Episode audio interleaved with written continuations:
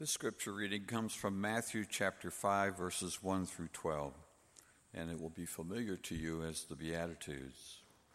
When Jesus saw the crowds, he went up the mountain, and after he sat down, his disciples came to him. Then he began to speak and taught them, saying, Blessed are the poor in spirit, for theirs is the kingdom of heaven. Blessed are those who mourn, for they will be comforted. Blessed are the meek, for they will inherit the earth. Blessed are those who hunger and thirst for righteousness, for they will be filled. Blessed are the merciful, for they will receive mercy. Blessed are the pure in heart, for they will see God. Blessed are the peacemakers, for they will be called children of God. Blessed are those who are persecuted for righteousness' sakes, for theirs is the kingdom of heaven. Blessed are you when people revile you and persecute you and utter all kinds of evil against you falsely on my account. Rejoice and be glad, for your reward is great in heaven. For in the same way they persecuted the prophets who were before you. This is the word of God.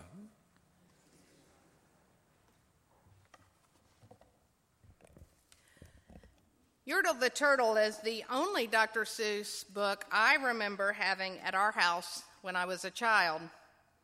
Maybe there were others, but this is the only one that I remember. And I had forgotten that until this summer when we started this sermon series. The book was not originally on our list, but I lobbied for Yertle because it's such an important cautionary tale for us as individuals. As the church or any organization, and for government at all levels, it's an important book. Also, Yertle the Turtle is opposite of what a just ruler looks and sounds like in the Bible. Jeremiah tells us what just rulers act and look like from Jeremiah 22, verses 3 and 4. Thus says the Lord act with justice and integrity, and rescue the victim from the oppressor. And do not oppress or mistreat resident, alien, resident aliens or the orphaned or the widows, and don't shed innocent blood in this place. When the ruler takes heed of those who have been wronged and those on the margin, then according to Jeremiah, all prosper along with the righteous ruler. But Yertle is much more like the rulers the prophets cry woe to, and that's W O E, although it could otherwise be W H O A. Listen to the next verse, verse 5 in Jeremiah 22. But if you do not heed these words, I swear by myself, says the Lord, that this house shall become a desolation. If the ruler is bad, unjust, unrighteous, the entire house, city, business, church, and in the case of Yertle the turtle, the entire pond shall become a desolation. Young Theodore Geisel grew up in a bilingual household with both English and German as a spoken language. He visited Europe between the world wars and became involved in the American political scene as an editorial cartoonist. Before he turned primarily to children's books, he penned lots of cartoons, most, most of which he continued to stand behind some of which caused him great remorse as he aged. That too is a cautionary tale, but not our tale for today. His biographer says the trip to Europe when Theodore was in his 30s opened his eyes to the reality of fascism. The rise of Adolf Hitler and the Nazi Party appalled him. That he was of German descent appalled him. Seeing the impact of Nazism firsthand persuaded Seuss that Hitler posed a grave danger not only for Germany, but also for the wider world. The trip was transformative for Theodore Geisel. Upon returning to the U.S., Geisel's work in the fight against fascism both galvanized his commitment to various social issues and motivated him to write books for children that encouraged readers to challenge certain structures of power. That's interesting, isn't it? He was a political cartoonist who felt like his word could best be served by writing children's books. Yertle the Turtle and last week's featured book, The Sneetches, are both examples of human made power structures. The Sneetches of a people in power, Yertle of a person in power. Just to be clear, as we said in the beginning of this sermon series, Dr. Seuss is not Scripture. And just to be clear, we're thinking about those empowered, those who are duly elected, hired, chosen, or those who just have it because they're charismatic, or through birth in some countries, for everyone in a place of power. Here is a sampling of words of caution we hear in Scripture regarding, rulers or those in power. Proverbs 28 5. Like a roaring lion and a rushing bear is a wicked ruler over poor people. Isaiah 10:1 Woe to those who enact evil statutes and those who constantly record unjust decisions. Micah 7:3 Concerning evil, both hands do it well. The prince asks, also the judge, for a bribe and a great man speaks the desire of his soul, so they weave their evil together.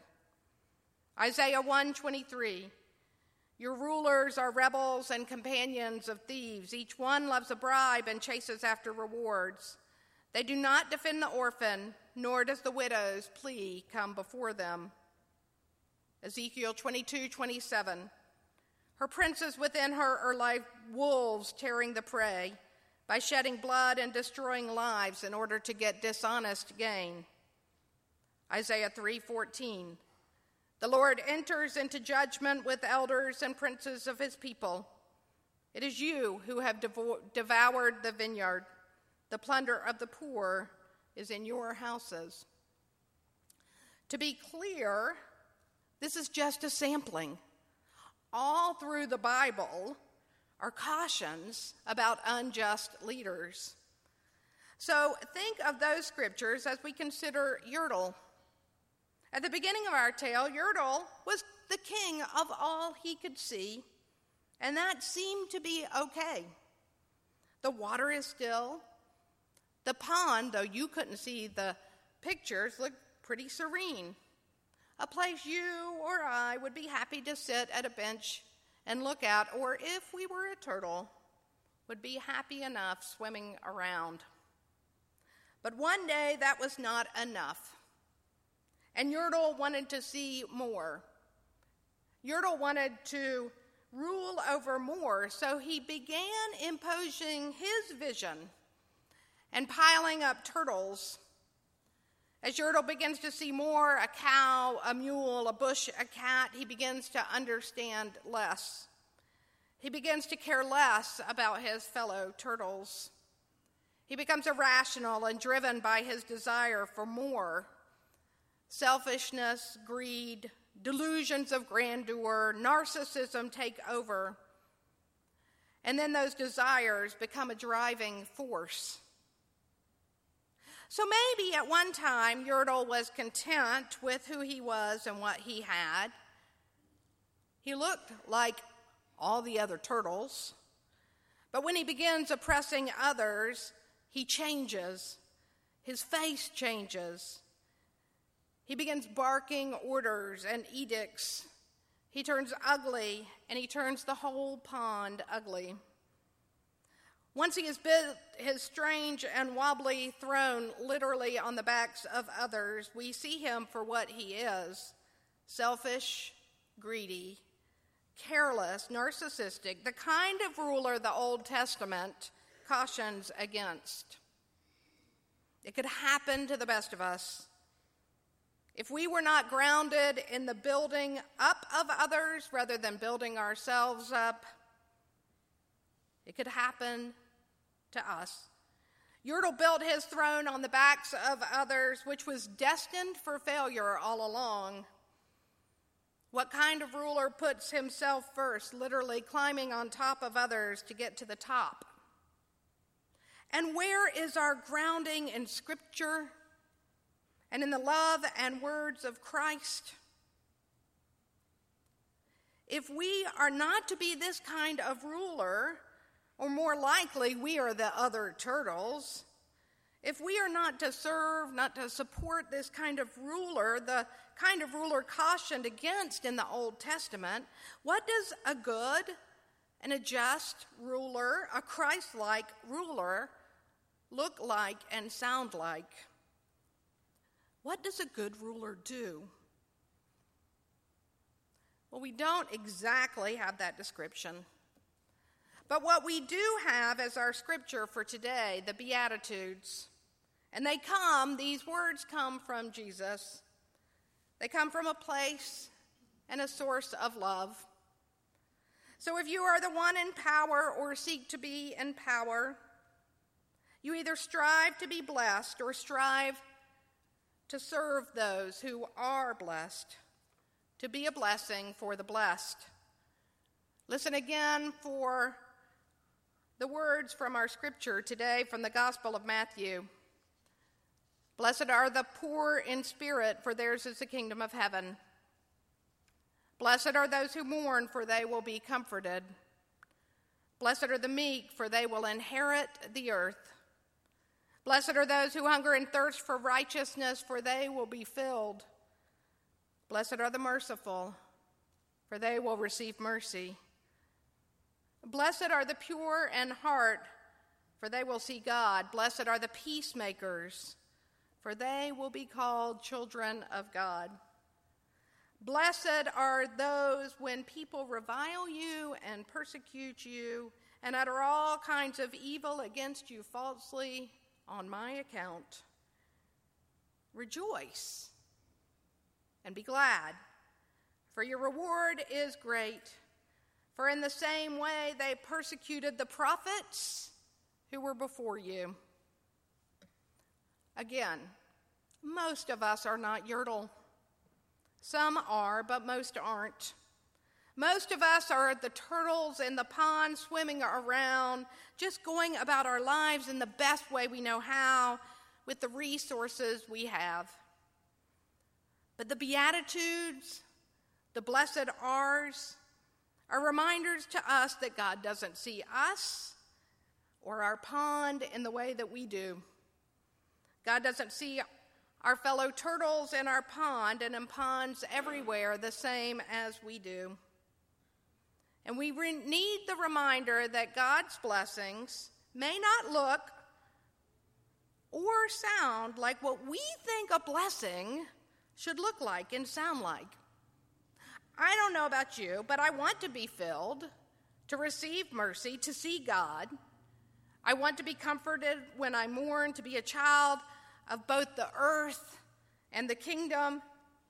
And I want each of you to be beside me in all that.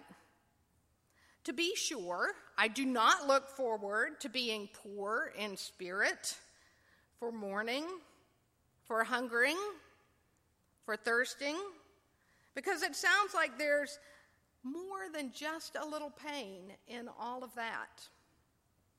But I do like the idea that if you hold me up, I'll hold you up.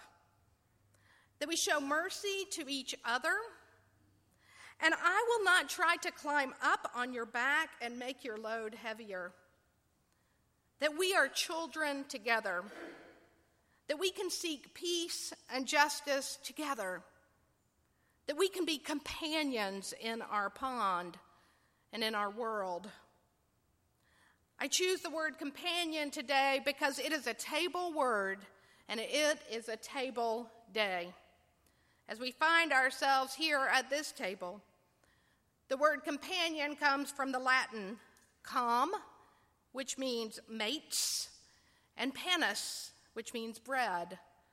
Com, panis. Companion means bread mates. That is what we are. We are when we are here at the table and what we are in life. We are bread mates. Karen Scheib, a professor at Candler, where I'm in the doctoral program, says Companions are those with whom we break bread, sharing a substance that sustains our body. When we eat together, we talk, sharing events of the day, telling tales of the past and hopes of the future. Companions share a substance that sustains our lives and our souls, the stories we have been, the stories we are, the stories we hope to become. We find ourselves again at this table as companions with each other, but also as companions with Christ in love for each other and for the world. We are in the same pond. Yertle forgot, or maybe he was never taught, that he wasn't only a ruler, that he too was to be a companion. We are companions in this life together seeking the blessings of table and fellowship together, seeking to be blessings for others in this place and beyond, seeking the blessings, the reminders of companions and our community that we are not in this alone, that we should not seek personal gain at the expense of our companions, that the world is big and our pond is small, and it's filled with others who are very much like us. That leaders who do not recognize our fellow companions as their fellow companions need not be our leaders. That part of who we are as companions is to cry out for those who mourn, who hunger, who thirst, who are persecuted. The part of who we are as companions is not to hold up rulers, not to be a throne holder upper of the unjust. That as companions, we are sometimes called to, like the little turtle named Mack on the bottom of the pile who burped, we're called to make a little noise and commotion now and then. The part of who we are as companions is to rejoice and be glad together. Did you hear that? That's how the Sermon on the Mount ends. After all the seeking justice and mercy, after all the mourning together and hungering and thirsting, we're to rejoice together in that. To rejoice and be glad at the table, in our pond, in our gathering, in our likeness and in our differences. We are companions, breadmates, sharers of life.